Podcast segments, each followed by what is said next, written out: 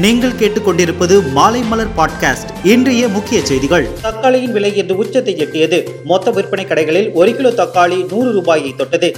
சென்னை கோயம்பேடு சந்தையில் நேற்று தொண்ணூறு ரூபாய்க்கு விற்ற தக்காளி இன்று நூறு ரூபாய்க்கு விற்பனை செய்யப்பட்டது. சில்லறை விலையில் ஒரு கிலோ நூற்று முப்பது முதல் நூற்று நாற்பது வரை விற்பனை செய்யப்படுகிறது. முன்னாள் முதல்வர் ஓ பன்னீர்செல்வம் ஆதரவு மாவட்ட செயலாளர்கள் மற்றும் மாநில நிர்வாகிகள் கூட்டம் நேற்று சென்னையில் நடந்தது.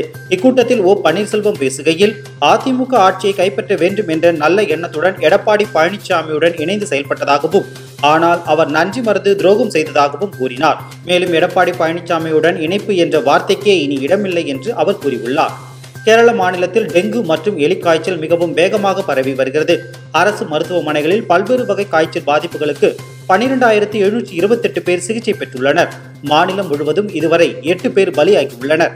இரண்டாயிரத்தி பதினேழாம் ஆண்டு டெங்கு காய்ச்சல் பரவியதைப் போன்றே தற்போதும் கேரளாவில் பரவி வருவதாக சுகாதாரத்துறை அதிகாரிகள் தெரிவித்துள்ளனர். இந்தியா இலங்கை நாடுகளுக்கு இடையில் படகு போக்குவரத்து தொடங்குவது மேலும் தாமதமாகும் என இலங்கை துறைமுகங்கள் கப்பல் போக்குவரத்து துறை மந்திரி நிமல் சிறிபாலா டிசில்வா தெரிவித்துள்ளார்.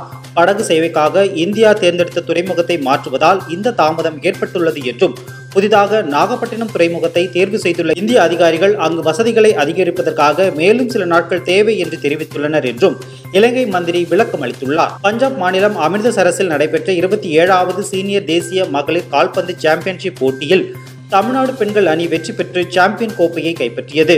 போட்டியில் வென்ற அணியினர் இன்று தமிழகம் திரும்பினர். வெற்றி கோப்பையுடன் வந்த அவர்களுக்கு சென்னை சென்ட்ரல் ரயில் நிலையத்தில் கலை நிகழ்ச்சிகளுடன் உற்சாக வரவேற்பு அளிக்கப்பட்டது. உலகக்கோப்பை கிரிக்கெட் தொடருக்கான இறுதிச் சுற்று ஆட்டத்தில் ஸ்காட்லாந்து அணி ஏழு விக்கெட் வித்தியாசத்தில் வெஸ்ட் இண்டீஸ் அணியை வீழ்த்தி உலகக்கோப்பை தொடரில் விளையாடுவதற்கான வாய்ப்பை பெற்றது. முன்னாள் சாம்பியனான வெஸ்ட் இண்டீஸ் அணி கிரிக்கெட் வரலாற்றில் முதல் முறையாக உலகக்கோப்பை தொடரில் விளையாடும் வாய்ப்பு இழந்தது.